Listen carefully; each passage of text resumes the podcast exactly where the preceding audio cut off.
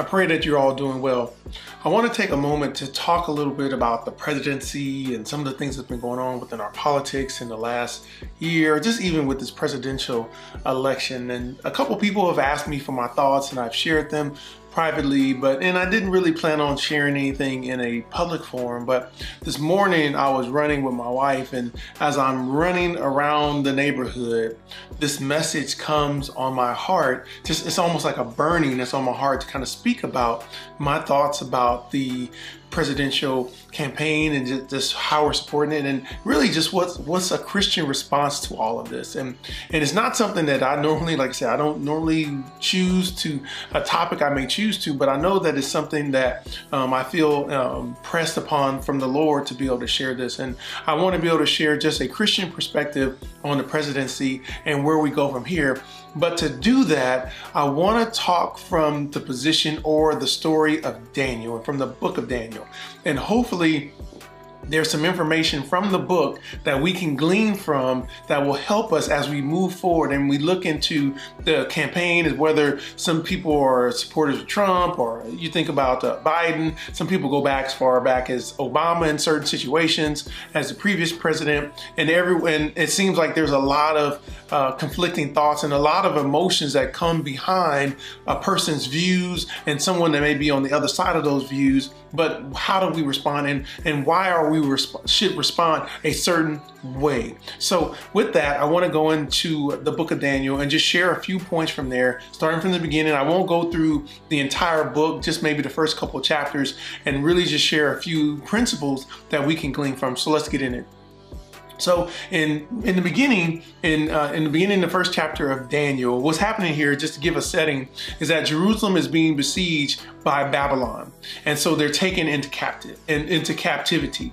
But what happens here before they're taken into captivity, they're besieged. So now there's there's nothing coming in, nothing coming out for six months, and so by the time the six months period comes to an end, there's a famine that's across the city in Jerusalem to where there's like no food there. And then when the city walls come down, then all the great houses are burned. You think about the king's sons are killed in front of his, in front of his eyes. There's a lot of destruction that is occurring around Daniel at this time, they take them, they take some of the, the people of Israel and they take them to Jerusalem, to Babylon. Babylon, I know there's some conflicting stories about the distance, but there's one report that is 900 miles. So you think about 900 miles. There's some other places that said 400, some other places at 500, some even further than that. But you, but anyway, even if you think about 400 miles, that's a long distance, and there's no there's no cars or some convenient transportation. So you may think that these individuals that are taken in, into captivity are walking. So then when you get to this place, now uh, King Nebuchadnezzar is selecting people to serve within his court right, in the king's palace. And they were asked to, cho- to choose men among them that were good looking from among the people Israel that were good looking, gifted in wisdom, possessed knowledge, quick to understand, and had the ability to serve. So when you consider this, after all that happened, Daniel was considered one of those individuals. But he considered, he said within himself that I'm not going to defile myself that there's these king's delicacies that's being brought to all these all these individuals to prepare them for selection. So they're not selected yet to be in the, in the king's palace in his service, but they're in this preparation stage. So he says, you know what? I'm not going to defile myself. But he goes to the chief of the eunuchs. It doesn't say anywhere that he wowed out. It's not like like Daniel verse chapter one verse seven and Daniel wowed out or Daniel spoke out against the the king or he spoke against to the to the eunuchs, the chief of eunuchs about what was happening. You don't see any of that. You see here someone just as the scriptures were describing, good looking, gifted in wisdom, possessed knowledge, quick to understand, and had the ability to serve. That was what was designated, uh, what they were looking for as qualities, but Daniel emulated all the time. So we see here that he goes to him not disrespectful, goes to the chief of the eunuchs not in a dis disrespectful manner, but to say that that okay, give me 10 days to kind of use, you know, a different diet, the diet of the Hebrews. And then after 10 days, you know, if we look better, then we'll keep pushing. If not, then, you know, we'll go a different way. But and after those 10 days, they look better than all the rest. So then, you know, you get to this place where God gives him knowledge and skill in literature and wisdom. And he had the understanding of all dreams and visions. So now, in the midst of somewhere that you don't want to be, you've seen some devastation of, among your own people. God has a purpose in that time. Just as in this time, God has a purpose for us, for all of us. And so we have to be in the right position and right standing. He's not fighting against anyone. You don't hear about scriptures speaking about him speaking out against other people or fighting people because they believe that, hey, we should stay here or we should do this or we should do that. He knew, and it says a little bit later, he understood that there was going to be a 70 year period because he believed what Jeremiah was saying about this, that there's going to be a 70 year period of captivity. And now he's a part of that. He's a part of that fulfillment of a prophecy that went forward and warnings that have gone forward to the people of Israel. Now he's here, but now he's serving. And there's an opportunity that he may serve in the palace of the one that brought the, cap- the destruction and the captivity and his reason for being in Babylon.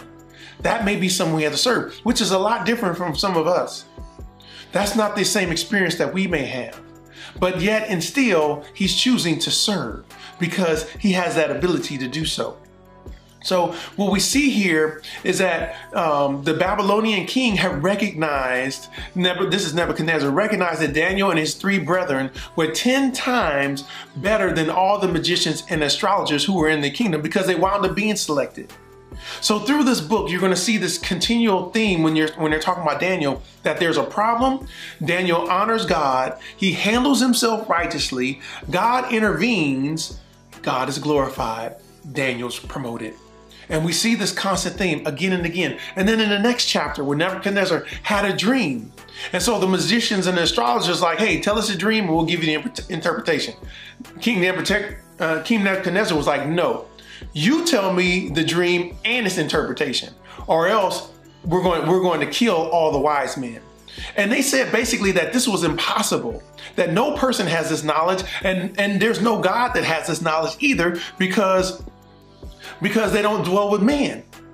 So then King Nebuchadnezzar gets upset and then he sets off the decree that, hey, we're killing all the wise men. So as they're killing the wise men, they come to Daniel.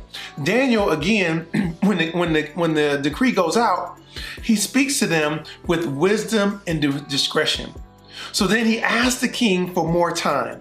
And then he called Hananiah, uh, Mishael, and Azariah to pray to God so that he can show them mercy and tell the secret so that they will not be executed with the other men. Sure enough, that evening, God gives him the secret, gives him the interpretation. And when he receives it, this is what Daniel says. He says, Blessed be the name uh, of God forever and ever, for wisdom and might are his and he changes the times and seasons. He, remo- he removes kings and raises up kings. He gives wisdom to the wise and knowledge to those who have understanding. He reveals deep and secret things. He knows what is in darkness, and light dwells with him. I thank and praise you, O God of my fathers. You have given me wisdom and, and might and have now made known to me what ye asked for, what we asked for. For you have made known to us the king's demands. So, in spite of this suffering, as I said before, in spite of dealing with famine and captivity, and even a death notice, Daniel set himself to seek God and praise Him when He provided an answer. Then Daniel provides the, the information to the king, and the king acknowledges the greatness of God. This is what he says. He said, Truly, God is the God of gods. So he said, Well, truly, your God is the God of gods, the Lord of kings, and a revealer of secrets, since you could reveal the secret. God, Daniel is then given many great gifts as, as, as Nebuchadnezzar had promised previously and made and he was made ruler over the whole providence of Babylon. It gave him the opportunity also to help his three brothers as, uh, as well, as well as probably the rest of, of Israel, as well as the other people that were in captivity. And that's huge because now he's placed in a position because he was in this right position, because he honored God, he lived righteously, and then he let God do the rest. And that should be our response because there may come a time when we're going to support someone and our local leaders, our civic leaders, even our national leaders, and we may not agree with their with their policies. We may not agree with the things that they're doing. We not, may not agree with their character and their behavior, their demeanor. But when we move ourselves out of place, God cannot be glorified. Because now the king, the president, or we will think about the president now, will not see the glory of God, the greatness of our God. And it's not to say that any one of them, the president or the president elect or anyone else, is, is not a believer, but what it's to show is that God is glorified and he can use you and I to do that. But how can he do that if we're arguing?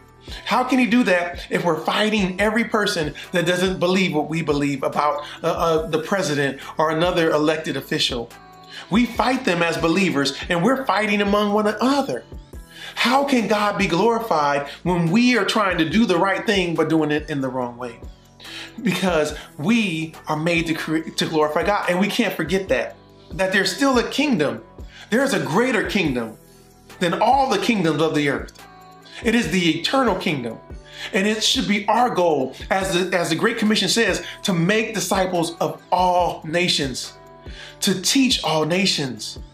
That should be what we're going after is the kingdom of God to promote God's kingdom. But oftentimes God is going to use people that we may not agree with to be able to get that done those individuals may make it a lot easier for us to move in those places. This isn't to say what my beliefs are concerning our current president. I'm going to support, uh, as, as we talk about in the military, I'm going to salute smartly and keep pressing. We're going to pray as the scriptures tell us. We're to make sure that maybe it's to be in a situation, you never know. I may be in, in, in the Oval Office for some reason. I'm in Alabama right now, but who knows? But if that time comes, then I know that God would put me in that, that, position as a means to help many other people around me. Many of my brothers or in the military, some of my military brethren, be able to help support and, and, and be able to help them in the area that they may have need of. God may be using me and God may be using you. But then if we go in there and we're in the Oval Office and we have a bad attitude about it, then how can we glorify God? How can we help our brothers? How can we be like Daniel and put ourselves in a situation? It's not like he was scheming and plotting to get there, but God had a plan. God gave him wisdom. And all Daniel did was he honored God, he lived righteously, and then he let God do the rest. And in all that situation, we see that theme occurring again and again so that God can be glorified. Because God can use anybody to accomplish his purposes. Even when he was speaking of Nebuchadnezzar, he spoke of Nebuchadnezzar as his servant, as someone that didn't know God. But he said, That's my servant. Now, he dealt with him later on for his sin and his behavior, but at that time, you're my servant because I'm going to use you as a means to to um, to exact a certain type of punishment on the Israelites and bring them into captivity, as He said He would for their disobedience. But God uses anyone. So even in the sense of captivity, God is still showing mercy. God is still working His plan and promise to bring His people back, to continue to love on them. So as we think of this, I want to read two quick scriptures and before I close. The first one is in 1 Timothy 3, 1, and 4. And it says, Therefore, I, I, I, exhort, first of all, that all supplication, prayers, intercession, and giving of thanks be, be made for all men, for all men, for kings, and for all who are in authority, that we may live a quiet and peaceable life in all godliness and reverence. For this is good and acceptable in the sight of God our Savior, who desires all men to be saved and to come into the knowledge of truth. So if we look in the news, 2020 has been almost anything but that. Now, I know there's been pockets of peace in there, but we see a lot of turmoil in our nation. We see a lot of different um, issues and people challenging one another and coming against other people and hurting people. And we see uh, situations where the gospel isn't being promoted. We see in situations where darkness seems to reign, but God is greater. Light always conquers darkness. But he wants to use you and I to be able to promote him, to be able to shine the light on a dark world, to let them know that he reigns, that they'll see the, our good works and they'll glorify our Father which is in heaven. So that we live in peace, in peace and quiet and peace with one another. Because he desires all men to be saved, just as Paul was talking to Timothy here, and to come into a knowledge of the truth. He's using us to be able to do that. And being using us to be able to share that truth with other people. And then the last scripture that I want to share is in Titus 3, 1 and 2. It says, remind them to be subject to rulers and to authorities, to obey, to be ready for every good work, to speak evil of no one, to be peaceable, gentle, showing all humility to all men. Now, when we're subject to the rulers and the authorities, there was a line that Daniel drew, and he drew that a couple times. And you see that again in Daniel 6 with Daniel going to the lion's den. He drew a line and said, There's certain things I'm not going to do. I'm going to continue to honor God. If there's something that you're asking me to do that dishonors God, I'm not going to do it. Or defile myself because I want to live righteously before God, I'm not going to do it. So in that case, I'm going to I'm going to sub, be subject and, to the rulers and authorities, but I'm not going to defile myself. I'm not going to live in a way that will dishonor God because of that. But I'm going to be I'm going to be obedient to those things, to the rulers and the authorities, and be ready for every good work. To speak evil of no one. And so many times with so much going on as believers, let us speak evil of no one, to be peaceable and gentle and showing all humility to all men. Let us not forget that we were created to glorify Him. This world is not eternal, but there is one being prepared for us. There's an eternal existence with God for us. And we want to make sure that we feel heaven. We feel the kingdom of God, that others come into the knowledge of the truth, and He's going to use us to be able to do that. But for us to make the gospel palatable for others, we have to be gentle. We have to be able to be peaceable and to show all humility to all men. That includes those that may not agree or have or share our political beliefs.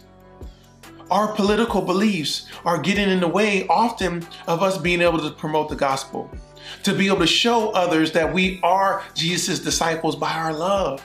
That should be our identifying mark. Just as you see the signs, I've seen some signs in our city that said like Jesus 2020. It's Jesus 2020 in every year. But let us promote him so that he may be glorified through us and that through us he may get the glory.